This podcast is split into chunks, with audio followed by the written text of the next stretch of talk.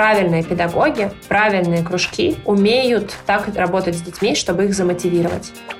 Мы все-таки хотим, чтобы ребенок ставил себе цели, которые он хочет сам достичь, иначе ну, жизнь в боль превращается.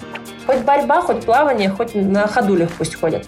Факторов, которые будут влиять на вот эту вот будущую счастливую картинку нашего взрослого уже, их 24.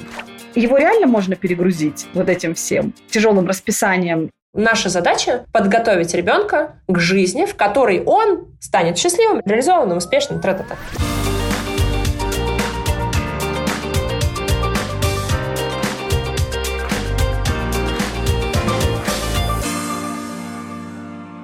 Привет, друзья! Это подкаст «Дороже денег». Его веду я, Ксения Подерина. Я блогер, много лет помогаю людям разобраться с финансовыми вопросами. Еще я журналист, так что умею рассказывать просто о сложном. Почему мой подкаст называется «Дороже денег»? Потому что действительно есть вещи, которые дороже. Это наша семья, наши дети, самореализация, здоровье и многое другое. Вот об этом я буду говорить э, с экспертами в разных областях, но так или иначе наш разговор будет вертеться вокруг денег. Сегодня моя гостья Полина Мальцева. Она эксперт в сфере дошкольного и школьного образования, автор курсов для родителей и куратор образовательных проектов. Например, она руководила созданием школы Летова, консультирует крупные образовательные проекты в России и за рубежом. Она сотрудничает со SkySmart, со Сбербанком. У нее есть проекты на Кипре, Эмиратах, Лондоне и так далее. Мы поговорим о развитии ребенка на разных этапах его взросления и о том, сколько денег нужно тратить на дополнительное развитие. Полина, привет! Спасибо тебе огромное, что ты пришла ко мне в подкаст. Это здорово. Я уверена, что темы, которые мы сегодня затронем, будут полезными для многих э, родителей, потому что, ну, мне так кажется, сейчас какой-то вот тренд э, на то, чтобы детей развивать, что-то в них вкладывать. Я даже где-то читала, есть исследования психологов, что наше поколение, мы, может быть, даже с избытком к этому относимся, как будто мы, не знаю, то ли что-то компенсируем из нашего детства, то ли что. Давай поговорим о том, где грань между достаточностью и необходимостью и так далее, где золотая середина. Я предлагаю начать вот прям с самого начала, ребенок рождается, и вот даже, знаешь, у нас в чате дома, я смотрю, есть девчонки, у которых еще первый ребенок, а я уже смотрю, такая мама опытная, с тремя. И вот они уже, моему ребенку 9 месяцев. Девочки, куда его водить на развивашки? Посоветуйте, какие есть в округе у нас здесь кружки. Твое мнение, что нужно ребенку? Нужно ли все-таки какие-то дополнительные занятия? Какие это должны быть занятия? От нуля до года. Если мы говорим про совсем малыша с рождения до года, то точно не нужны никакие внешние развивашки.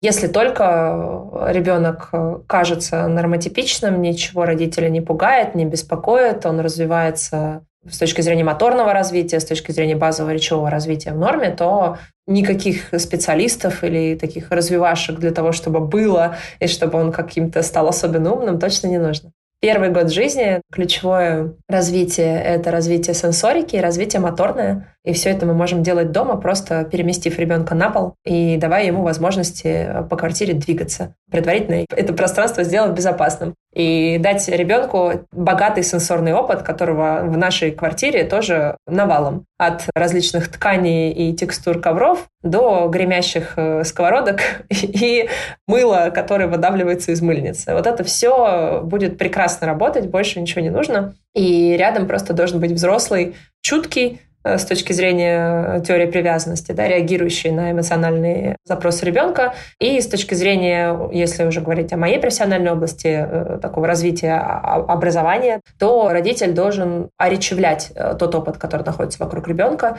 давая ему богатую на речевую среду и говорить, что смотри, это кастрюля, она гремит, давай сделаем тук. И вот эти все вещи э, на самом деле супер важны, потому что мы закладываем основу речи в первый год, ну мы и дальше потом с этим будем активно работать. Но в первый год это также важно, это тот же самый сенсорный опыт, когда ребенок э, на слух начинает распознавать э, речевые звуки. Соответственно, эта история супер важна, хотя не речевые звуки тоже, как мы говорили, звук кастрюли, мыла, какой-то игрушки, которая крякает, квакает. Это все тоже очень классно. Поэтому в первый год жизни просто сенсорика и максимум движений, не ограничиваем никакими ни манежами, ничем. Есть, опять же, много там разных развивающих игрушек, которые тоже стремятся покупать родители, дарят бабушки. Но это действительно полезно, это нужно. Или, грубо говоря, там, если нет возможности, то, не знаю, мыло и кастрюля действительно, и что-то еще, какие-то окружающие предметы, они могут, ну, в какой-то степени заменить также развить этого ребенка. Если мы говорим про первый год жизни, то особых игрушек ребенку не нужно. Ребенок учится хватать, и должны быть просто какие-то мелкие предметы. Это может быть одна погремушка, которую он учится хватать, которую ему удобно хватать. Ребенок учится сенсорным ощущениям, тактильным ощущениям, и либо вокруг него раскидать различные шуршащие, гремящие предметы, которые в быту, либо можно купить набор таких перекладина на коляску, да, вот таких каких-то вещей, которые он начинает трогать, и всяких разных шуршащих игрушек можно накупить такое. Кроме этого, мы начинаем какие-то базовые движения там, зрительно-моторной координации, да, помимо того, что схватить, мы еще там, куда-то это начинаем помещать. И первые такие игрушки для ребенка — это сортеры всех возможных видов, когда ребенок сам начинает учиться попадать в какое-то достаточно узкое отверстие. По сути, это прицельное движение рукой, которым он учится делать. Потом начинают еще поворотное движение кистью подключаться, когда это условно треугольник, и надо попадать в треугольную выемку, то тут надо попробовать еще покрутить эту фигурку. Опять-таки, ничем не будет отличаться какой-нибудь красивый сортир за тысячу рублей, купленный в магазине, от картонной коробки, в которой вы вырезали три таких отверстия по размеру, например, ваших крышек, которые вы открутили от каких-нибудь баночек. И вот у вас квадратная крышечка и круглая крышечка, и он пытается также попасть в картонные выемки. Смысл от этого не меняется с точки зрения навыка, который ребенок отрабатывает, все одно и то же. Часто родители просто покупают э, новенькое красивенькое, которое немного не соответствует физиологии развития. И когда наша задача, например, на сортере, э, чтобы ребенок отработал зрительно-моторную координацию, то есть научился рукой попадать туда, куда надо ей попадать. Да, это достаточно сложный навык. У них еще вообще там только в первый год жизни развивается 3D-зрение, и вообще не в первые месяцы. С 6 по 12 месяц вообще. Они сначала в 2D все видят, поэтому им как бы движение рукой от себя и куда-то там попасть, это на самом деле, ну, крайне сложный навык. И поэтому, когда у них начинает вообще 3D э, мир формироваться, то куда-то попадать – это важная история. Но если в этом сортере, который очень красивый и самый дорогой, потому что мы же так любим своего малыша, и надо купить все самое лучшее, там, если одновременно звучит музыка, нажимаются кнопки, еще что-то ярко мигает, то это только в минус будет работать, потому что для малыша это сенсорный передоз, и вместо того, чтобы думать о том, куда попадает его рука, он невольно отвлекается на свет, он невольно отвлекается на звук, он не может контролировать эти входящие, поступающие сигналы. Более того, у него различные сенсорные сигналы еще до года не сливаются в один, то есть он не понимает, что звук и, например, вот звук от коровы и визуальная э, фотография коровы — это образ коровы. Он это не понимает. У него отдельно звук и отдельно корова. И он вообще не понимает, что с ним происходит в этот момент. И это все работает только в минус относительно детского развития. Поэтому в данном случае на самом деле для ребенка коробка с крышками часто будет лучше, чем вот такая супер какая-то мега-игрушка, которую очень любят покупать э, родители, которые, конечно же, продавцы магазинов тоже ему с удовольствием впарят, потому что она же самая, самая дорогая, самая. Там одновременно отрабатывается 37 навыков и 27 цветов. И, конечно же, родитель на такое часто падок, не зная, что на самом деле это ни разу не способствует тому развитию, которое в норме должно быть. Ну да, а может быть даже и во вред, видишь, как выяснилось, да. Хорошо, давай пойдем дальше. От одного до трех лет. Как ты считаешь, какие занятия базово нужны в этом возрасте? И вот как раз, мне кажется, это тот возраст, от года до трех, когда родители особенно бросаются что-то куда-то водить уже обязательно вне дома, потому что кажется, что дома ты не можешь удовлетворить э, все потребности в развитии, и появляются какие-то кружки раннего развития, какие-то там группы, мини-сады или что-то еще. Вот мы сейчас не говорим про детский сад как место, куда ты отвел ребенка и пошел на работу. Да? Мы говорим именно о развитии каком-то дополнительном. В этом возрасте от года до трех, что действительно нужно, а что избыточно. Если мы говорим про раннее развитие, то ну, обычно частый такой водораздел – это три года. Я своим родителям говорю, что логичнее, наверное, даже говорить про четыре года, потому что четыре года – это тот возраст, когда дети начинают интересоваться и вообще получают возможность, навыки. А, у них созревают определенные области мозга, чтобы играть вместе с другими детьми. До четырех лет они, на самом деле, играют параллельно или просто зеркалят, или вообще до трех лет они не реагируют на других детей. Это абсолютная норма, они им не нужны. Они живут в мире предметов и манипуляции с этими предметами. Поэтому даже я бы сказала, что с года до четырех вот такой период раннего развития, и в нем какие-то специфические развивашки, они не нужны. Здесь дело зависит только от того, насколько родитель сам понимает, э, что какие навыки нужно формировать у детей. И если он это понимает, то дома он может дать ребенку намного больше возможностей для отработки этих навыков, чем развивашка два раза в неделю по одному часу. Не затрачивает дополнительное время. Мы сейчас не говорим о каких-то дополнительных занятиях с ребенком, когда мама в субботу садится с ним на час и что-то делает. Ни в коем случае. Это абсолютно э, легко делается в быту в те 5-10 минут, пока мы с ним моем руки руки, собираемся на улицу и гуляем или готовимся ко сну. Соответственно, если мы говорим про направление раннего развития, то давай я сейчас просто про каждое проговорю и скажу, что там можно подумать о том, чтобы аутсорсить на какой-то детский клуб или на каких-то отдельных специалистов. И в целом расскажу, что, что это направление себя представляет. Нет какой-то единой шкалы направлений в рамках своей работы. У меня есть курс по раннему развитию детскому, и, соответственно, я там просмотрела порядка 50 различных шкал от Англии, Австралии, Америки до э, российских шкал и, наверное, выделила самое детальное членение по направлениям раннего развития. Вот я, соответственно, пойду по нему. Первое – это развитие речи, навыков коммуникации, читательской грамотности. Специально формулирую широко, потому что мне важна связь и протяжка на навыки, которые будут формироваться у детей в более старшем возрасте, потому что я как раз в основном специалист по дошкольному и школьному образованию и по тому, какие навыки мы формируем так. И раннее развитие для меня важно тем, что это фундамент для тех будущих навыков, которые нам нужно формировать у детей, а не само по себе э, как бы финальная точка. И там в основном, опять-таки, если нет никаких э, задержек или проблем у ребенка, то мы просто максимально оречевляем э, все, что мы видим. Максимально богатая речевая среда у ребенка, мы максимально много даем ему и пассивного словарного запаса, рассказывая о всем многообразии слов, которые существуют, предметов, явлений, действий, прилагательных, фразовая речь, да, здесь важный тоже веха формирования, мы тоже здесь как родители активно в этом участвуем. И намного важнее просто окружать ребенка этой речью и помогать ему заговорить и развивать свою речь, добавляя туда прилагательные, добавляя там, усложняя фразы, усложняя предложения,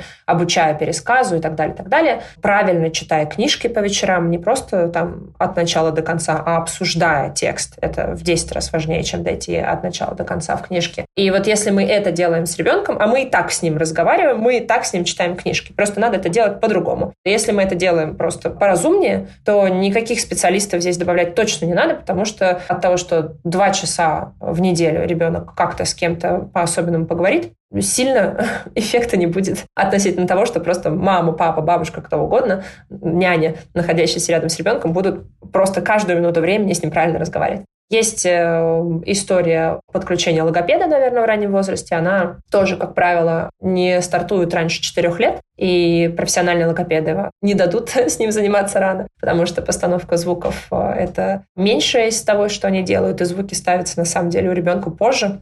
Если родитель правильно э, артикулирует, правильно добивается от ребенка, что он произносит слова максимально полно, в том возрасте, в котором он готов это произносить, то в целом нормотипичные дети сами с этим отлично справятся. А логопед уже какие-то вещи корректирует, если мы говорим про звукопроизношение. И дальше он занимается целым развитием речи. Опять-таки, если мы видим, что там ближе к трем, к четырем даже годам у ребенка есть здесь какие-то проблемы. Понятно, что если ребенок э, не говорит в два, в два с половиной, то лучше идти к специалисту раньше и не ждать этого возраста. Здесь чем раньше, тем лучше. И вот это вехи первых слов, самых простых в районе года, и фразы базовой речи э, в районе двух, они э, важные вехи, и их родителю не надо пропускать, и надо сразу обращаться к специалисту. Давай проговорим, какой это специалист, то есть к кому нужно обращаться, если, например, ребенок не разговаривает. Но, как правило, это комплекс специалистов, то есть это невролог и специалист по запуску речи. Как правило, это будет э, детский логопед, нейропсихолог. Они работают в связке,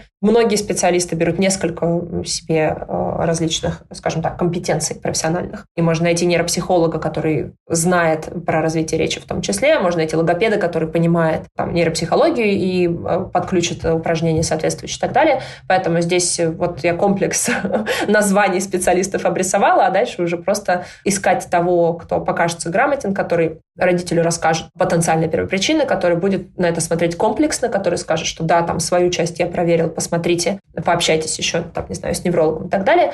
Если такой специалист э, советует других специалистов, даже просто не конкретные фамилии, а комплекс, э, что еще нужно посмотреть, это хороший специалист. Если он говорит, все, мне понятно, приходите ко мне два раза в неделю там, с таким-то ценником, то советую второе мнение получить специалиста, который бы просто э, картинку обрисовал, потому что, мне кажется, здесь очень важно маме, папе понимать, понимать э, комплекс э, возможных решений, возможных проблем, а не просто там, отдайте мне его, все будет хорошо. Хорошо доверять, если вы знаете, что вы точно можете доверять, но все дети разные, у всех могут быть э, разные причины задержек речевого развития, и здесь важно индивидуально работать с ребенком, а не всех вести по какой-то одной программе.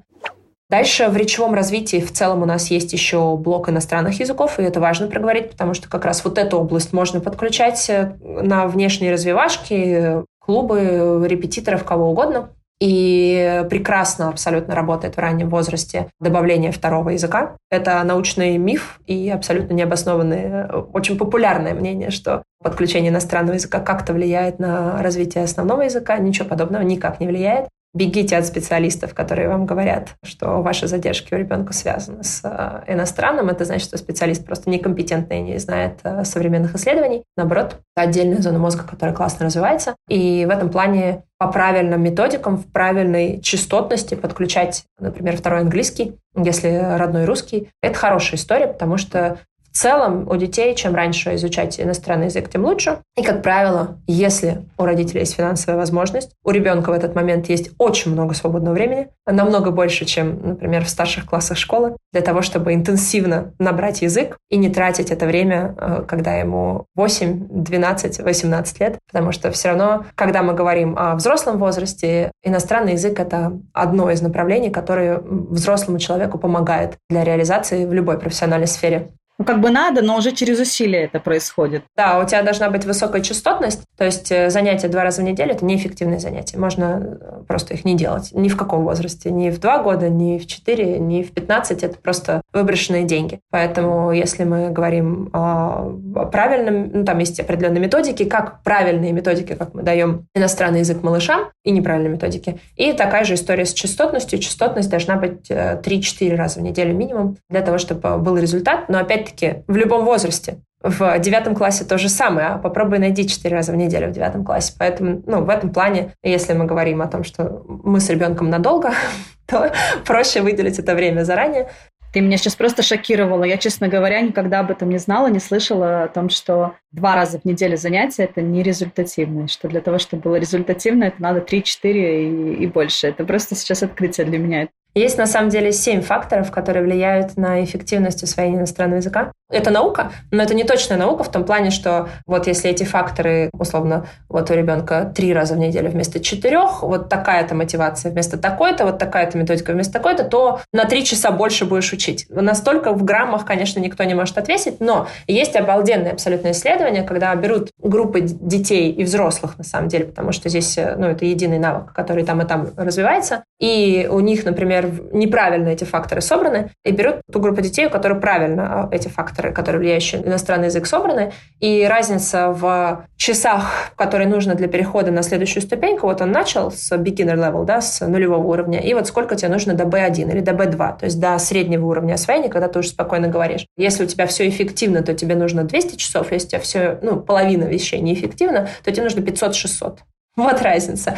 Умноженная на стоимость одного занятия, умноженная на количество лет. И вот отсюда мы получаем взрослых, которые 10 лет, 15 лет учат английский, и так его и не выучили. Можно еще 10 учить его дальше, и так и не выучить потому что просто не знают, что образование — это наука, ну, что в образовании есть вообще-то свои законы. Наш мозг определенным образом усваивает и не усваивает информацию, просто, ну, можно это делать неэффективно всю оставшуюся жизнь. Зачем? Ты меня сейчас, с одной стороны, испугала, с другой стороны, я подумала, так, сейчас я мысленно посчитала, так, значит, у моего старшего сына по-моему, четыре раза в неделю английский в школе и один-два раза в неделю дополнительно. То есть, в принципе, мы укладываемся нормально. Да, а да, вот с дочерью да, да. по-любому надо сейчас как-то... А я думала, ну, там, а, добавим ей, а у нее один или два в неделю английского в школе, в первом классе. И я понимаю, что это, в общем, ну, как бы, не, это бессмысленная была история. Да, можно вообще убирать. Ну, сейчас у них, конечно, будет добавляться со второго класса. Значит, мне тоже нужно там пару часов в идеале добавить, чтобы это дало какой-то результат. Слушай, интересно. Я часто встречаю и в школах, с которыми работаем, и с которыми не работаем, и в каких-то развивающих центрах неправильно поставленные методики, и либо это учителя, которые не понимают, что они просто делают неэффективные вещи. Образование — это новая наука,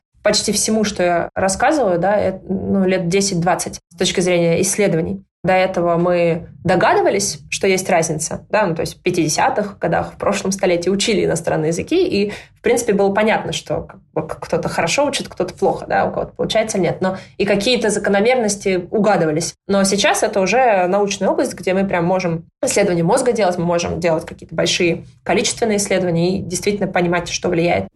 Следующий блок навыков — это мышление и математика. Это все наши умения сортировать, анализировать информацию, категоризировать ее по каким-то признакам, я не знаю, съедобное, несъедобное, красное, белое, большое, маленькое. Это все последовательности, все будущие функции, причинно-следственной связи. Вот такой набор навыков. Это все тоже можно легко давать семье, на листиках, на крышках, на стаканах, на чем угодно. Здесь, безусловно, можно купить много развивающих игрушек, если понимать, какие навыки, да, как мы вот про сортер обсудили, если понимать, какие навыки за этим стоят, то это небольшие совершенно на деньги, потому что это не, не нужно много, нужно просто прицельно знать, что ты отрабатываешь. И в целом есть базовые занятия. Есть пособия, во-первых, какие-то там, где на страничках написано «найди самый большой мяч, самый маленький», ну вот это все красное, положи под, над, вот эта вся история. Это все можно делать, но это не совсем тоже физиологично ребенка сажать за пособие. Для родителей, наверное, более грамотно будет брать какие-то пособия хороших авторов и смотреть виды заданий, которые там предлагаются, и ориентироваться на эти задания вокруг себя. То есть если в задании просят найти самый большой мяч, Значит, мы ходим и месяц ищем все самое большое и самое маленькое вокруг себя. Не обязательно только мяч на этой картинке. Поэтому это такой первый простой лайфхак, потому что мы намного больше всего отработаем таким образом, чем один раз, что ребенок будет смотреть на 2D-листочек, в котором он еще на самом деле плохо ориентируется. И теоретически можно отдать на развивашки, которые также это будут делать, но мне кажется, достаточно ненужная история, если ну, как бы мы это просто делаем в быту. Это не требует дополнительного времени от родителей, просто мы обращаем внимание на нужные навыки. Их там достаточно много. К сожалению, тоже это такая большая область, где есть исследования, которые показывают, что если до 4 лет не сформированы определенные концепты будущего математического мышления, то это дает эффект, статистически значимый эффект и на результат в математике школьного возраста, в началке, и даже в средних классах. То есть это прям долгосрочный эффект. И если мы говорим о том, что в школе ребенок не успевает по математике, очень часто грамотный специалист начнет с того, чтобы будет проверять, усвоены ли вот такие базовые протоконцепты математического мышления в раннем возрасте и будет опускаться на задания для двухлеток, для трехлеток с девятилеткой. Поэтому здесь э, все равно нельзя пропустить. То есть если пропустили, то придется это наращивать. Там, у 8-летки, у 9-летки просто грамотный специалист это будет делать, неграмотный специалист скажет, что ваш ребенок не способен, или я с ним уже 100 задач решила, он все равно не очень хорошо понимает, вместо того, чтобы просто понять, где там есть пропуски. Потому что это, ну, сложно сказать, что это линейная наука, но она базируется на определенных принципах, такими слоями. И если в нижнем слое какие-то дырки, то как бы вся конструкция очень шаткая. Но опять-таки это все делается в быту, просто надо знать навыки. Следующий блок – это моторное развитие, это крупная моторика и мелкая моторика. Здесь опять-таки можно отдать ребенка на гимнастику или на какие-то активные подвижные занятия. Это, как правило, первое, что родитель делает, и в целом это все очень хорошо. От э, плавания, гимнастики, танцев до скалодромов раннего возраста, ближе к четырем годам. То есть все это будет очень хорошо работать. Можно ли то же самое делать на детских площадках? Конечно, можно. Главное, чтобы движения были разнообразные. И помимо просто бега э, и прыжков, обращал внимание на броски, на висы, на движение по диагонали и так далее. Потому что базовых видов движений в крупной моторике 36, и надо, чтобы ребенка был весь комплекс этих движений для отработки, а не, там, как правило, передвижение по горизонтальной поверхности, да, на которые мы обращаем внимание. В мелкой моторике мы работаем над э, там, кистевыми какими-то навыками, захват, удержание, над э, точными движениями пальцев. Здесь тоже сортировки бусины. Все есть в быту. Никаких супер специальных э, занятий, упражнений здесь нам не надо. И есть сенсорное развитие. Тоже часто родители отдают на рисование, на какую-то раннюю музыку. Да, можно это делать, если хотите делать, и в целом, когда мы говорим про ранний возраст, это не критично, если есть богатый сенсорный опыт, если есть творческий какой-то компонент просто рисования, прорисовывания эмоций, ванны, не знаю, пальчиками, красками, чем угодно, то нет задачи там, из ребенка в 4 года делать портретиста хорошо. Он даже физически еще не особо способен это сделать. То же самое с музыкой. Если вы ставите музыку, если вы танцуете, если потихонечку как бы обучаете ритму и так далее, это все можно делать вот в субботу. Потанцевали 5 минут, все отлично, под свою любимую песню или под его. Frozen. И включили и вперед. Поэтому здесь тоже ничего нет. Есть дальше блок «Кругозор». Это просто знание о мире. Это все наши энциклопедии, книжки и просто обсуждение с ребенком всего подряд. От профессии, да, того, почему у нас в кране вода. Не нужно никаких занятий, очевидно. И есть еще исполнительная функция. Это наши будущие волевые процессы, умение регулировать и гасить внешние и внутренние сигналы. Например, я голодный, ну, это уже взрослая версия, да, насколько мы можем регулировать. Я голодный, но я все равно не буду на тебя орать, понимаю, что это из-за голода, но я, я сдерживаю свои эмоции и э, дождусь обеда, да. А, ребенок в два года закатит истерику. Мне кажется, не каждый взрослый умеет вот это вот отследить. Абсолютно. Я про то и говорю, это уже продвинутый уровень исполнительной функции. В два года ребенок еще совершенно это не контролирует. Если он не поспал, если он не поел, то он ничего не может с этим сделать совершенно. То же самое, если его захлестнула злость, он с этим ничего не может сделать. У него просто лобные доли, ну, как я родителям рассказываю, половины мозга нет. Ровно той части, которая могла бы остановить эти сигналы и вот эту реакцию э, этой части мозга просто еще не наросло. Поэтому мы можем что угодно э, как бы обижаться на ребенка, э, как бы пить винишко. Да, как любые методы хороши, но конкретно с ребенком здесь делать ничего бессмысленно, потому что просто не с чем работать. Нет клеток мозга таких еще. Поэтому здесь э, потихонечку они нарастают, активное как раз развитие с 3 до 5 лет происходит. И вот на это развитие исполнительной функции мы начинаем ставить волевые процессы, ребенок может уже удерживать внимание, он, он может переключать внимание с задачи на задачу. И игры и задания на эти навыки тоже есть. Ну, просто мы их быту делаем, и все. И последнее – это социально-эмоциональная сфера, как я уже говорила, что в базе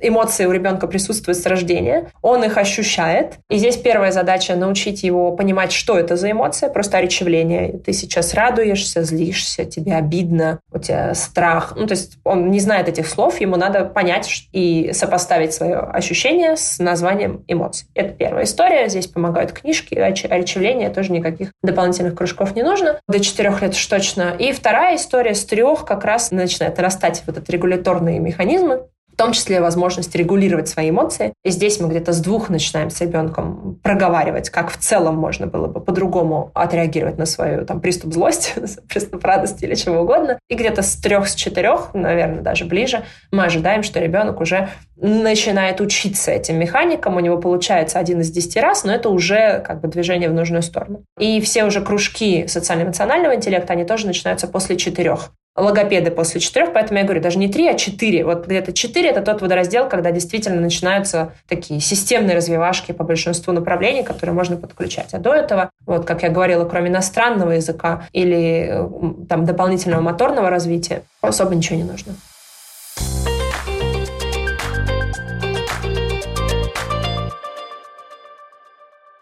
Так, хорошо, ну вот мы подошли к четырем годам, и тут уже как раз чаще начинаются кружки. Ну, во-первых, по какому критерию выбираете? Я помню, как-то я участвовала в какой-то конференции, что ребенка нужно развивать, должен быть спорт, язык, творчество, учебные предметы. Тут еще вопрос, знаешь, когда начинается вот эта вот история, всегда находятся люди или бабушки, или в окружении, которые говорят, да куда вы столько, вы же перегрузите этого ребенка, да что же вы на него столько всего, да бедное детство он не видит, да почему у него то одно, то другое. Его реально можно перегрузить тяжелым расписанием. И как понять, вот маме, да, она его перегружает, не догружает, что делать? Давай, наверное, я даже бы обобщила, потому что где-то с четырех лет и дальше у нас единая модель развития, которая идет вплоть до взрослого возраста. То есть если в раннем развитии, вот я перечислила шесть направлений, и это такие прото-навыки, то дальше это четыре блока направлений развития, внутри которых там э, свои элементы, всего их 24. И здесь э, я, наверное, сейчас сначала проговорю логику, что это за виды навыков, да, э, которые мы даем ребенку, а потом уже обсудим прикладно, что давать с точки зрения развивашек. Если мы говорим про итоговую цель, ради чего мы вообще детей растим, то, как правило, у, родителей их две. Первое, что все скажут, что мы хотим, чтобы ребенок был счастливым. И второе, это какая-то версия реализации, успеха, как угодно назови. Успех просто такой очень с негативным окрасом сейчас слово. Но мы хотим, чтобы ребенок реализовался в этом мире, что-то созидал, как-то себя проявлял. И если мы говорим, что вот этот э, как бы образ взрослого человека, который реализованный, и, соответственно, за это ему платят, он там прекрасно живет и может реализовывать свои мечты и желания, и профессиональные, и личные, и он счастлив, это не всегда совпадающие понятия, то ровно вот с этих исследований взрослых мы начинаем. Потому что в образовании наша задача подготовить ребенка к жизни, в которой он станет счастливым, реализованным, успешным, тра -та -та. И для того, чтобы э, в школьном, дошкольном периоде образованцы знали, что с ребенком делать, им нужно знать, э, как бы, к какому будущему мы должны подготовить ребенка и какими навыками для вот этой реализации успеха, счастья в этом будущем он должен обладать. По факторов, которые будут влиять на вот эту вот будущую счастливую картинку нашего взрослого уже, их 24. И дальше их берет образование и запихивает на протяжении всего обучения ребенка с 4 до 18, ну и даже на самом деле в ВУЗе. Первый блок – это предметные знания, и никто от них не отказывается. Ребенок должен знать и уметь применять знания из разных э, предметных областей. И вот здесь уметь применять не менее важно, чем знать. Вот то, что раньше было просто знать, вызубрить какое-то количество фактов по истории, по, не знаю, по биологии, там, пестики-тычинки, это уже совершенно не нужно, потому что знания устаревают с такой скоростью, и науки настолько быстро развиваются, что да, мы должны знать какую-то основу, но прежде всего проблемы современного мира каждый раз новые, и у нас очень динамично развиваются отрасли, и наша задача помимо того, что мы знаем, быстро уметь новые знания получать в этой области сверху и применять. Нам важно понять, как концепты этого образования называются концепты, то есть концепт революции или концепт изменений социальных или еще чего-то, применить э, к сегодняшнему дню или к той ситуации, которая будет через полвека, через век, какая она будет, вообще никто не знает. Поэтому сами ситуации прогнозировать мы не можем, но знать, что ребенок, чтобы реализовываться и счастливо в этом мире жить, должен применять знания вот к этим текущим контекстам, мы понимаем. Поэтому это первая область. Предметы мы даем, в школу мы ребенка вводим. Э, математик, русский, естественно-научные области, социально-гуманитарный предмет. И английский язык у нас там же. Он нужен. И IT-грамотность у нас там же тоже, если э, говорить о том каких-то там базовых развивашек, то это тоже частая развивашка, там первые там навыки там, алгоритмирования, программирования тоже. Мы знаем, что мир технологизируется активно, все отрасли, и это тоже хорошая история, не в дошкольном возрасте, так в школьные годы желательно это тоже додать ребенку. Второй блок – это навыки. Это навык коммуникации, критического мышления, командного взаимодействия, креативного мышления, навык самостоятельности, когда мы сами ставим себе цель и, и можем до нее дойти, превозмогая что угодно на нашем пути и достичь какой-то цели. И навык умения учиться. Как раз к вопросу, что знания постоянно меняются, нам наш постоянно иметь навык, как их эффективно приобретать под наши задачи. Вот. Этот блок навыков как правило, ставится либо дома, либо может повести с какими-то отдельными учителями и отдельными специалистами. Причем повести может где угодно. Навык коммуникации может прекрасно давать учитель английского языка, может давать тренер в футбольной секции, если он с детьми обсуждает, и они, например, дебатируют и дискутируют на тему того, какая правильная позиционная игра должна быть на следующем матче. Это может быть театральная секция, где дают этот навык. Это может быть э, кружок по рисованию. Я не знаю, если вдруг они там обсуждают разные стили, у них тоже много э, форматов, где ребенок этот навык отрабатывает, потому что все навыки, они отрабатываются в деятельности. Да, их в теории не выучишь. Их надо практиковать, чтобы им научиться. Поэтому где повезет, э, не так важно, да, и это то, что я постоянно говорю родителям, не смотрите на название секции. То есть от того, что вы отдаете ребенка, например, на секцию, где дети играют в команде, не факт, что будет отрабатываться навык командного взаимодействия, потому что если там их просто гоняют по кругу и учат, там, не знаю, трехочковым броскам, то командного взаимодействия там не ставится. А если педагог обсуждает динамику в команде, мотивацию игроков, а, командную цель, распределение ролей, постановку задач, практикуется один вариант, другой вариант, то тогда да. И это может быть и в командной игре, но это может быть и на предпринимательской секции, на архитектурной, и на кружке рисования, и в театре, где угодно. А может не быть. И вот важно э, в суть видеть того, что происходит, а не назывное название. То есть, подожди, как-то нужно, по идее, получается, присутствовать. То есть, как правило, я вот как мама, да, я понимаю, я отвела ребенка, там что-то происходит, потом я его забрала. То есть, ну, мало при каких занятиях ты можешь присутствовать. Да. В силу занятости, потому что бывают вообще какие-то кружки, там те же театральные или секции, они вообще могут быть при школе, где ребенок после занятий где-то как-то тренируется. То есть ты как бы вроде как, знаешь, выполнил некую функцию. Мой ребенок там, он должен заниматься спортом. А что там происходит? Есть там какая-то командная работа? Что там вообще у них? Ты понятия не имеешь. И ты, в принципе, даже это проверить не можешь, потому что даже в школу зайти не можешь. Сейчас, ну, такая система, что ну, это, в принципе, хорошо, что нет посторонних в школе, да, и ты никак не можешь проконтролировать эту историю. И тогда получается как? Ты должен расспросить ребенка дома, типа, а что вы делали, там, не знаю, как вы общались. Опять же, там, первоклашка, сможет ли он объяснить вообще как-то вот эту вот всю систему взаимодействия с педагогом?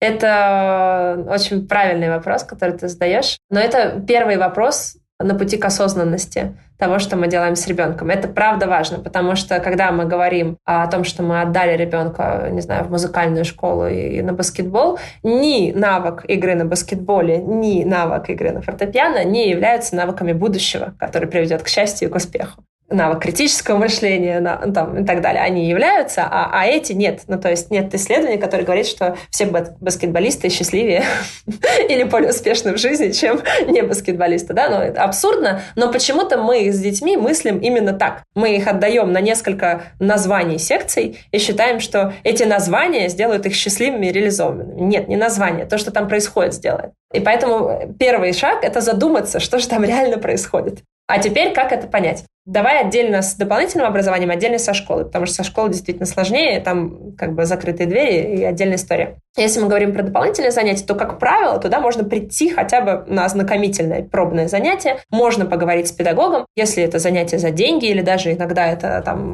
муниципальные какие-то государственные инициативы, все равно это выбор родителя, чтобы этот выбор осуществить, они как-то предлагают какие-то форматы ознакомления. И не нужно сидеть очень долго. Ну вот я в блоге недавно выложила, у меня дочке 4 года, и она сейчас полгода ходит на борьбу. Я даже не знаю, на какую. Ну, то есть мне настолько фиолетово какой это вид борьбы. Мне вот потом подписчики сказали, что это вид борьбы. Я потом уточнила, но когда я выкладывала видео, я даже не в курсе была. Но мне няня прислала 15 секунд видео э, кусочка с их занятия, и внутри этих 15 секунд я насчитала 8 различных навыков, которых тренер коснулся, которые мне важны для отработки. Если за 15 секунд это есть, значит, ну, как бы за 40 минут тем более. А что там оказалось джиу-джитсу? А что это такое мне вообще? Хоть борьба, хоть плавание, хоть на ходулях пусть ходят. И в этом плане э, умение видеть за 15 секунд 8 групп навыков намного важнее. Поэтому, возвращаясь к навыкам, мы можем увидеть, что если у ребенка есть возможность коммуницировать, да, то есть там индивидуально от него ожидаются, что он что-то говорит, что он кому-то доносит информацию и как-то думает о том, как это сделать эффективно, тогда в каком-то виде развивается навык коммуникации. Если там есть обсуждение с тренером командной динамики, если он говорит, э, как, бы, как распределяются роли, что такое командная цель, что такое мотивация участников, что она бывает разная. И ребенок может прийти домой после, не знаю, летнего лагеря или там позвонить, например, через неделю и сказать, слушай, я вот тут очень расстроен, потому что вот мы тут отрядом всем готовили какое-то выступление, а Вася вот не стал, и дальше там нам вот вожатый говорил о том, как это важно, а, там, ну, если один выпадает, то, во-первых, помочь ему обратно включиться, а если нет, то надо чувство плеча, значит, мы должны за него это сделать. И вот вообще ужасно все, нам пришлось за него включиться и так далее. Вот во время этого разговора теоретически мама должна про себя отметить «класс». Не думать «о боже мой, у Васи проблемы, бедный, он несчастный».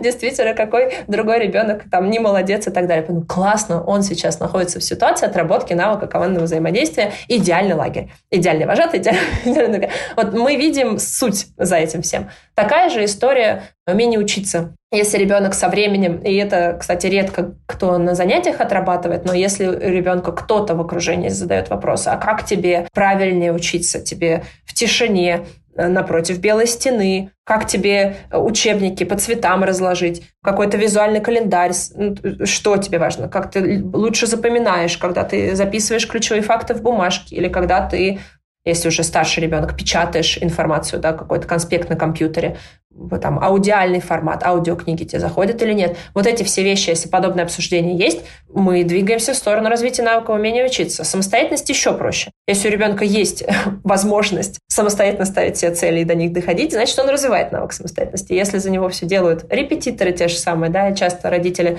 в погоне за академическими результатами добавляют на предметы, в которых ребенок не успевает репетиторов сверху, и репетитор идет по школьной программе вот ровно, э, вот что учитель задал, то репетитор отрабатывает. Это значит, что мы просто делаем ребенка ущербным, ну, то есть, как бы он вообще, у него нет никакой возможности самостоятельно доходить до какого-то результата. Нигде. То есть и в школе нет, он не успевает, так еще и дома мы ему костыли приставили под обе руки. То есть вместо того, чтобы научить ребенка ходить, мы компенсируем отсутствие всех его навыков еще больше, и, собственно, такого взрослого мы во взрослый мир отправим. А если у него есть секции, где там, ему поставили цель, тот же самый летний лагерь, тот же самый, не знаю, дополнительные занятия, э, хоть поход семейный, вот пошли, не знаю, на байдарках в лес с палатками на выходные, отдайте ребенку полностью продумать какую-то часть вашей жизни. Ну, как бы с голода, наверное, не умрете, но шоковая ситуация будет у всех. И это классно, потому что ребенок столкнется с последствиями своего планирования, с последствиями своего ответственного или неответственного поведения – а в каком возрасте вот уже можно, например, вот так я сейчас просто представляю, там у меня вот есть три года, понятно, уже еще нет, 8 и 11. 8 11 супер, 11 100% уже. Ну, э, да, давай так, в 11 лет у ребенка еще, опять-таки, возвращаясь к физиологии и развитию мозга, у него еще не наросли функции планирования. Отсутствует долгосрочного. Ну, то есть в рамках дня он может рассуждать на тему, что из серии «Если я буду хорошо учиться, то к концу года или к концу школы у меня будет медаль». Он фразу такую произнести может. Но реально оценить, что это значит, он сможет годам к 15.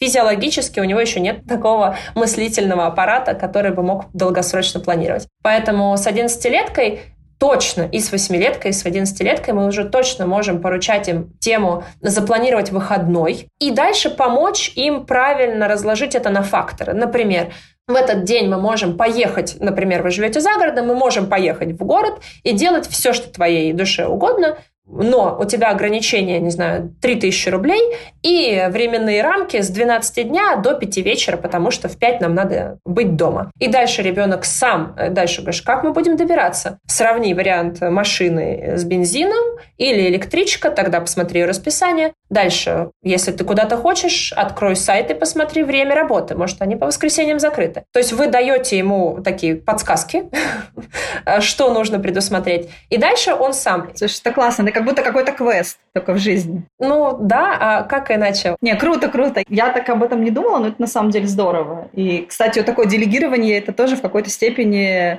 может потом уже облегчить жизнь мамы. Потому что я как мама, я привыкла, знаешь, такая побежала, все решила, все за всех сделала.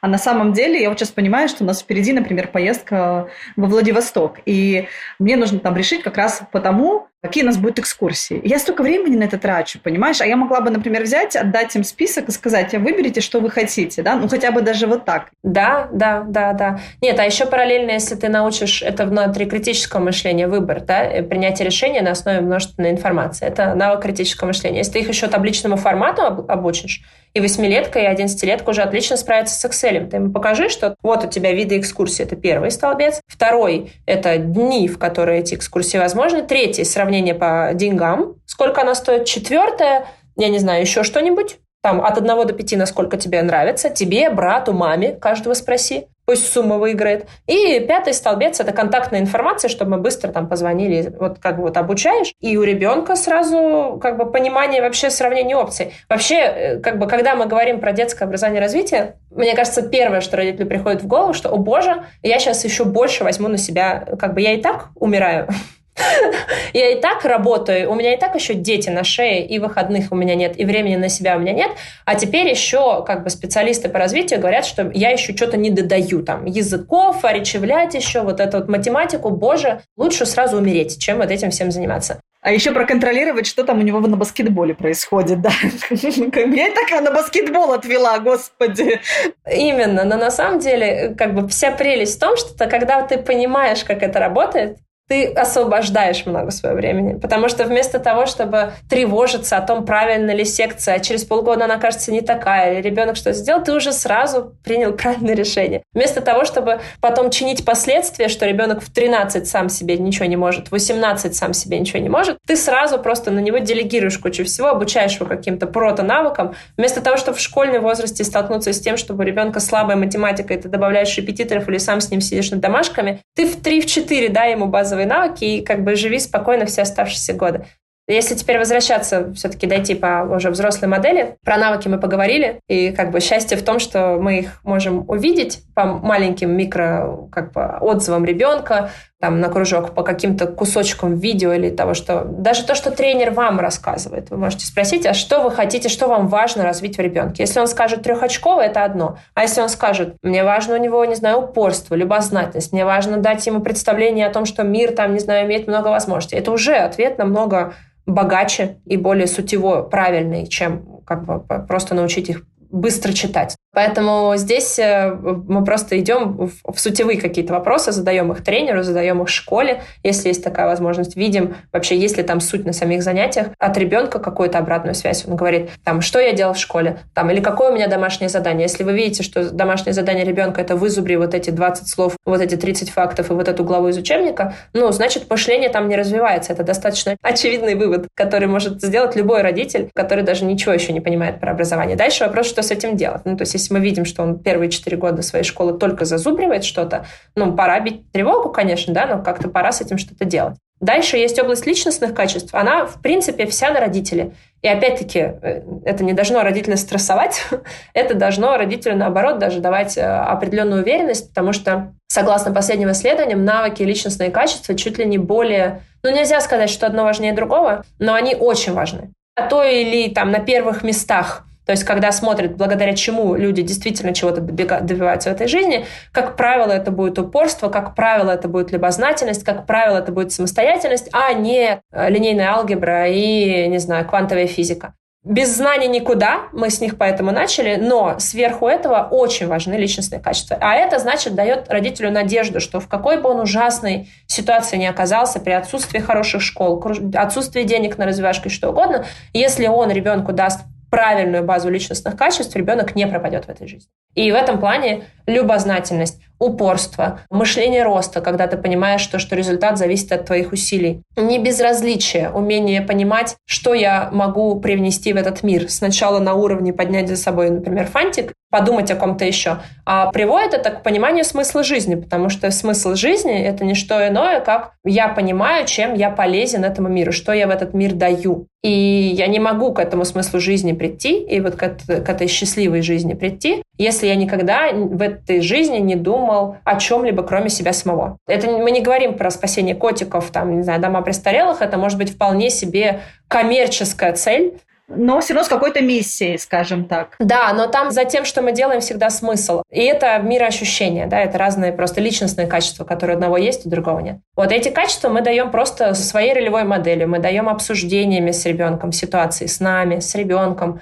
с людьми другими, фильмов, мультфильмов. Вот через вот такие обсуждения мы это все даем. И через опыт ребенка тоже, через то, чтобы он проявил их и почувствовал, каково это. Ему так нравится больше или меньше. Поэтому эта область, она вообще прекрасная, моя самая любимая. Ну и последний социально-эмоциональный интеллект, мы о нем в «Малышах» поговорили, вот он тянется дальше, учитывая, что малыши еще мало чего могут делать с точки зрения управления эмоций, своих и понимания чужих, то уже в более старшем возрасте, да, это, ну, если мы говорим, возвращаясь к секциям, то есть и секции развития социального эмоционального интеллекта, но в целом, если мы это все проговариваем с ребенком, если мы сами проговариваем, что чувствуем мы, как мы с этим работаем. Я пришел с работы, я усталый. Что я с этим сделаю? Мы можем просто закрыться от ребенка, сказать, не трогай меня полчаса, и закрыться в ванной. А мы можем это проговорить я сейчас устал, у меня был тяжелый день, мне очень важно сейчас напитать себя, прежде чем я готов отдавать другим. Поэтому пойду я в ванную, потому что ванна для меня ресурсное место. Не трогайте меня полчаса. Эффект то же самое. Вот эта дополнительная фраза научит ребенка также думать, а что напитывает его.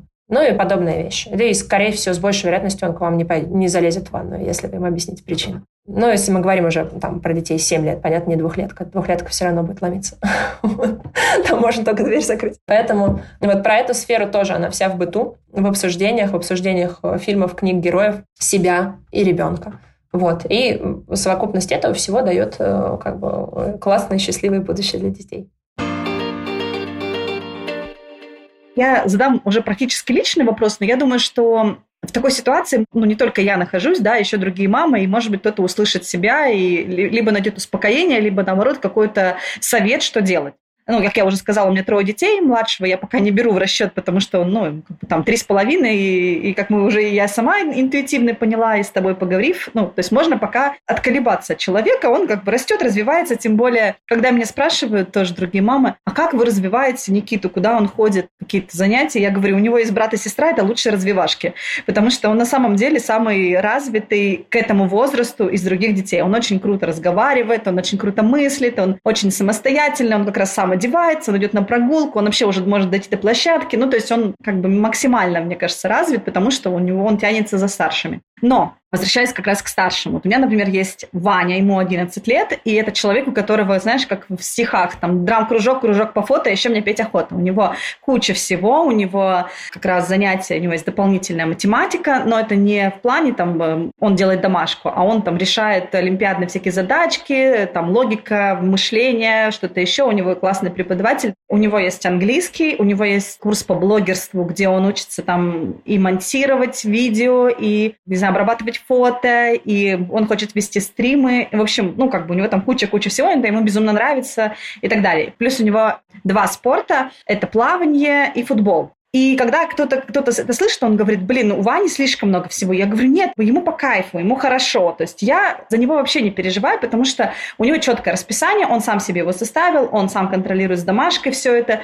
Ну, то есть вот с ним я спокойна. Но при этом у меня есть на контрасте. Алена, который вот 7, скоро 8, и это человек, который не хочет ничего. То есть, понимаешь, он вот в одной семье, в одинаковых финансовых и эмоциональных и остальных условиях э, два ребенка. То есть я готова вкладываться полностью в нее точно так же, как я вкладываюсь в Ваню. Потому что, как ты понимаешь, все эти вещи, которые я перечислила, это все э, не бесплатно.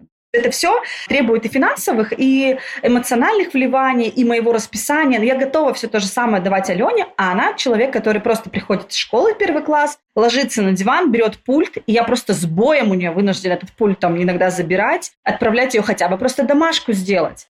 Какое-то время она ходила немножко в бассейн, какие-то базовые вещи научилась, то есть просто она там может проплыть в бассейне с точки А в точку Б, все. Дальше она даже прекрасный тренер, который у нас э, великолепный, он же у Вани, он не может сам ее замотивировать, ну, а через пинки и угрозы, я, ну, как бы ты тоже, вот я вижу, ты уже киваешь головой, ну, то есть не надо, да, этого делать. Я сама это, опять же, интуитивно понимаю, что занятия не должны быть каким-то насилием над личностью, да, а человек не хочет. Вот что делать в этой ситуации? Что я делаю неправильно? Или я все делаю правильно, мне просто нужно отстать. Но я, знаешь, я как будто бы переживаю, что потом, а, когда ей будет, например, 18 лет, она мне сама скажет, а почему я, например, не знаю английский на каком-то классном уровне, да, почему я не спортивная. А я ей скажу, так ты сама не хотела, я готова была, но это все будет, знаешь, как будто какие-то вялые оправдания. Что с этим делать мне?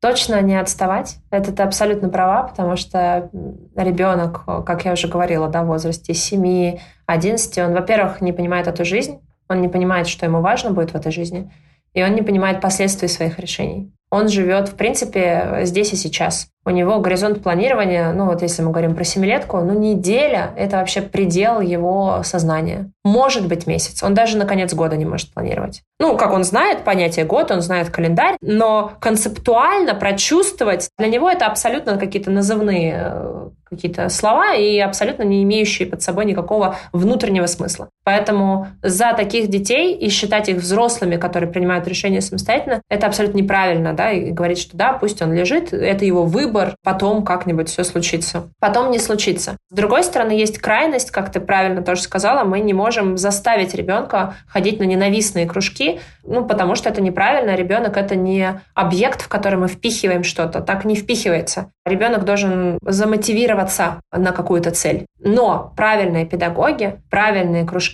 умеют так работать с детьми, чтобы их замотивировать. И в этом плане вот эти вот две крайности, они э, вполне себе отлично уживаются, когда мы ребенку предлагаем, то есть две вещи нужно сделать. Первая вещь — это границы. Если мы говорим про телевизор, если мы говорим про гаджеты, если мы говорим про какие-то другие там зависимости или свободные волеизъявления, условно, ребенок говорит, мам, я сегодня не пойду в школу, что ты мне сделаешь? 8, 8 лет. Да? То есть есть определенные границы и правила нашей жизни в семье, в социуме, как угодно, и мы их очень четко ставим. И эти границы, они назывные, они есть понятное понимание, что это за границы, есть понимание, почему это так, хоть ребенок до конца это, конечно, не поймет, но мы все равно должны проговорить, почему это так, что это не просто нам в голову пришло. И дальше есть однозначные последствия у этих границ. Однозначные последствия, которые мы ставим. То есть эти последствия, они не могут зависеть от ребенка. Это, почему я останавливаюсь на этом, это уже даже не совсем область развития, это скорее детская психология. Но а, здесь важно понимать, что если ребенок сам контролирует последствия, то последствия неоднозначны. Если мы говорим сначала сделаю уроки, а потом телевизор, и дальше оставляем это на совести ребенка, так ли это или нет. И, условно, не смотрим, сделал ли он, да. То есть он может не сделать уроки и включить телевизор. Значит, это неоднозначные последствия. Или что если ты там смотришь телевизор два часа, то потом ты его выключаешь, а дальше мы уходим на весь день из дома. Это правило не работает. Это вот как в обществе нам могут сказать что угодно, что нам надо, не знаю, по улицам ходить только с левой стороны, прижавшись к бордюру. Но если нас не будут контролировать, ну, рано или поздно все поймут, что их никто не, не контролирует и будут ходить с любой частью тротуара, да? Ну, я утрирую, да? Ну, то есть это абсолютно логично, да? Если нет какого-то контроля внешнего над какими-то правилами и последствий, не контроля, последствий. То есть не нужно ждать от ребенка самоконтроля. Он рождается со временем при определенном уровне осознанности, когда я понимаю, почему мне это правило нужно. А в начале, когда я не понимаю, почему мне это правило нужно. А второе, оно рождается от автоматизма. Вот как вот эти знаменитые исследования, когда, условно, по-моему, над обезьянками подвешивали банан, и каждый раз, когда они пытались допрыгнуть, э, как бы их что-то там то ли били, то ли что-то, и потом начали по одному из клетки их убирать и заменять на новых. И новые еще, не, они даже не знали, что их ударят, если они будут прыгать, но так как никто не прыгал, то они тоже не прыгали. И со временем в клетке оказывались только те звери, которые никто из них вообще даже не знал, что за это будет наказание. Перед ними висит банан, они могут до него дотянуться, но никто даже не пытался. То есть это тоже наше социальное поведение. Если много-много раз повторять с последствиями, то мы уже даже забыли про эти последствия, но мы уже привыкли определенным образом действовать. Поэтому границы мы ставим. И как бы ожидать, что ребенок сам выключит телевизор, сам выключит компьютерные игры, нет, точно точно. Поэтому это первая история. А вторая граница, которая будет логично поставить, что ты должен выбрать себе два занятия. Два занятия, не знаю, одно занятие, что угодно, с чего начать. Можно поставить ограничение, что это должно быть что-то спортивное, объяснить почему, например, да, потому что недостаток физической активности в течение дня. Всемирная ассоциация здравоохранения четко регламентирует, минимум час в день должен быть. Поэтому это важно мы, взрослые, понимаем глубинную причину, почему важно, ребенок понимает просто вот мы ему объяснили, он что-то там понял, и дальше мы ему ставим это как условие. Ты должен выбрать одну спортивную секцию, а дальше вы даете ребенку выбор, какую из любых вариантов, хоть хождение на ходулях, хоть акробатические цирковые номера, вообще не важно какую. Здесь вы уже не воротите нос, говорите, ой, что-то это там, баскетбол хуже, чем волейбол. Это дело ребенка, это его субъектная позиция, но вы ставите историю, что должна быть физическая активность в течение дня, вот смотри. Такая же же история, вы говорите, что выбирай еще одну, которая там тебе будет давать навык самостоятельного решения каких-то задач или работы в команде, или академического какого-то продвинутого уровня здесь, или языка. Мы можем бесконечно перебирать с тобой э, виды кружков английского или репетиторов, хоть вот 20 штук мы будем выбирать, пока на каком-то ты не остановишься, не скажешь, с этим я хочу заниматься. И в этом плане, ну, как бы мы вот такими решениями, когда мы ставим ребенка в определенные рамки из нашей взрослой позиции, потому что мы понимаем, почему эти эти рамки нам важны, а дальше даем свободу выбора ребенку, чем именно заниматься. Вот таким образом это растягивает. А дальше потихонечку, опять-таки, включаются две вещи. Привычка. Да, я уже привык не тянуться за бананом. Я уже привык ходить на какой-то спортивный кружок. Я уже привык, э, не знаю, чем-то еще заниматься. Мне уже нравится. А дальше включается уже опять понимание, почему. Потому что мотивация, она не растет из вакуума. Мотивация — это что такое? Это дофамин, который включается в момент, когда мы задумали, получили первый результат, И этот результат нам понравился настолько, что мы сказали «хочу еще, хочу еще». И вот это заход на следующий, вот этот вот моторчик «хочу еще», дофаминовый моторчик, он работает только если я сам себе поставил цель, и я сам получил результат, который мне значимый. А значит, надо дойти у ребенка до момента, когда он, не знаю, в музыкалку, в кружок по моделированию, плаванию, не знаю, что угодно, пластилин, театральная студия, он туда пришел, вы с ним договорились, то, что то, что ты выберешь, ты не будешь бросать минимум полгода, ну, это вполне достаточно на таком возрасте, если через полгода она поняла, что это не то, как бы пусть делает выбор, да, или до отчетного концерта, или до первого соревнования, ну, то есть до какого-то результата. И вот даже если этот результат ее, там, например, два результата уже было, два цикла с результатом, два раза ее не торкнуло, то без дофамина нет смысла заходить на третий уровень. Мы все-таки хотим, чтобы ребенок ставил себе цели, которые он хочет сам достичь, иначе ну, жизнь в боль превращается. Про соревнования классная история, я прям задумалась, потому что у Вани, у моего тоже был такой момент, он ходил на плавание как будто на повинность, а потом у него сменился тренер, и у них пошли соревнования, и он прям с удовольствием стал это делать, с большим удовольствием и вовлечением, потому что действительно появилась вот эта вот дофаминовая история, а раньше ее просто не было. Ну и тренер тоже здесь очень влияет. Мы можем ходить на один кружок, достаточно сменить просто тренера тренера или специалиста, и ребенок туда побежит. Поэтому здесь просто надо дать ребенку этот выбор и не игнорировать его сигналы, когда он говорит, что мне не нравится. Ему, значит, реально не нравится. Но это не повод бросать. Ну, в смысле, положить его на диван. Это повод найти другое, если ребенок, вот, например, подростковый возраст, да, он чем-то занимался, занимался, занимался, а потом сказал, а я больше не хочу ничего делать, я больше не хочу ничем заниматься, стоит ли от него отстать в этот момент? Подростковый возраст – это важный период э, вообще переоценки своих интересов и приоритетов, потому что до этого времени в основном ребенок слушается родителя и идет за тем, что родитель говорит, что важно. И первый самостоятельный выбор подростка «а что же хочу я?» А сепарация ровно в этом и заключается. Сепарироваться от выбора родителей и понять, а что же я хочу. Это понять, что я не хочу того, что до этого говорил мне родитель. И отказ от выбора родителя – это первый самостоятельный выбор ребенка. Он важный, он нужный. А дальше потихонечку с подростком надо вырабатывать понимание, а что же хочет реально он. И иногда это очень сложно делать родителю, потому что он, ему сложно отклеиться, и ребенку психологически сложно отклеиться от вот этих вот э, оценочных суждений. Да ты ничего не понимаешь, да куда же ты, кем ты вырастешь, да я же в тебя вкладывала. Вот если родитель может абстрагироваться и искренне сесть с ребенком, поговорить и принять любой его другой выбор, и к чему он идет, и что ему важно, ему что-то будет важно. И дальше поддерживать его вот в этих первых шагах. Либо есть еще такая профессия в образовании, как тьютер. В России она новая, она только, вот, наверное, лет 10 назад на российский рынок пришла, но уже появились специалисты, которые как раз занимаются такой работой с подростками. Они независимые, нейтральные. Это, по сути, как во взрослом возрасте коуч. То есть он задает наводящие вопросы, а что ты хочешь? Ты же не можешь ничего не хотеть. А если ты, давай все какую-то цель себе поставь. А если ты эту цель себе ставишь, то что тебе поможет для ее выполнения? А какие первые шаги ты примешь? Ну хорошо, встретимся через месяц, когда ты примешь, обсудим первый результат. Вот они вот так ведут подростков, это очень классная история. Это может делать родитель, но там больше склейки. Вот. Либо может, если вы видите, что подросток прям совсем потерянный, то иногда часто, это тоже иногда из-за вот этой склейки с родителем и невозможности подростку, кроме нигилизма, никак проявить собственное мнение, да, потому что родитель не слышит альтернативного мнения ребенка. Тогда лучше это аутсорсить на специалиста, чтобы хотя бы там он смог его сформировать. Какие у тебя есть твои личные правила в финансах, которые ты применяешь в жизни, чтобы оставаться при деньгах?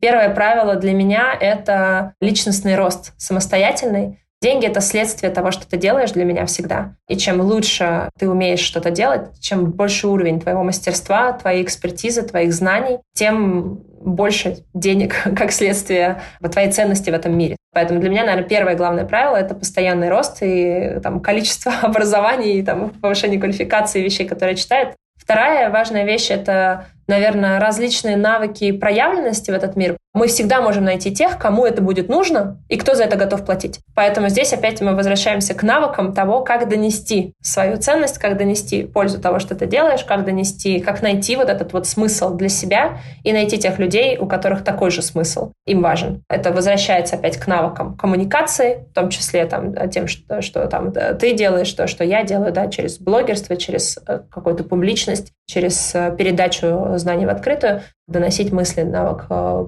продавать, маркетинг, навыки, э, навыки переговоров, вот эти все вещи, они супер важны. Ну и третья, наверное, история это просто все равно базовая аналитика, понимание вообще, сколько у тебя денег, учет этих денег и так далее. То есть достаточно бережное, разумное планирование и учет финансовый, когда ты понимаешь, что, что если ты что-то хочешь, ты можешь сделать больше и больше заработать, но при этом ты не безрассуден с тем, что у тебя есть. Спасибо тебе огромное, это было мега интересно, это просто восхитительный выпуск. Я уверена, что очень многим родителям, которые сегодня послушали твои рекомендации, вообще то, чем ты поделилась, я уверена, что это будет очень полезно. Я, по крайней мере, вынесла массу пользы, каких-то, знаешь, лайфхаков, и то, о чем хочется теперь подумать, знаешь, привнести в свою жизнь, улучшить жизнь свою и своих детей. Спасибо тебе большое. Я рада, потому что мне кажется, что первая моя такая миссия — это вообще рассказать родителю, что это область знаний. Ну, то есть развитие и образование детей — это область знаний. Это можно делать по наитию, но намного приятнее и лучше это делать, когда ты знаешь основу, когда ты понимаешь, по какому результату приводит твои действия, и тебе от этого намного комфортнее, и уж точно ребенку. Друзья, спасибо за прослушивание. Я очень жду вашей обратной связи. Ставьте оценки в Apple Podcast, сердечки в Яндекс Музыке. Отмечайте меня в сторис, делитесь впечатлениями. Все это для меня очень важно, ваша обратная связь. Ссылки на меня и моего гостя будут в описании. Подписывайтесь на подкаст в том приложении, где вы его слушаете. Новый выпуск будет уже через неделю.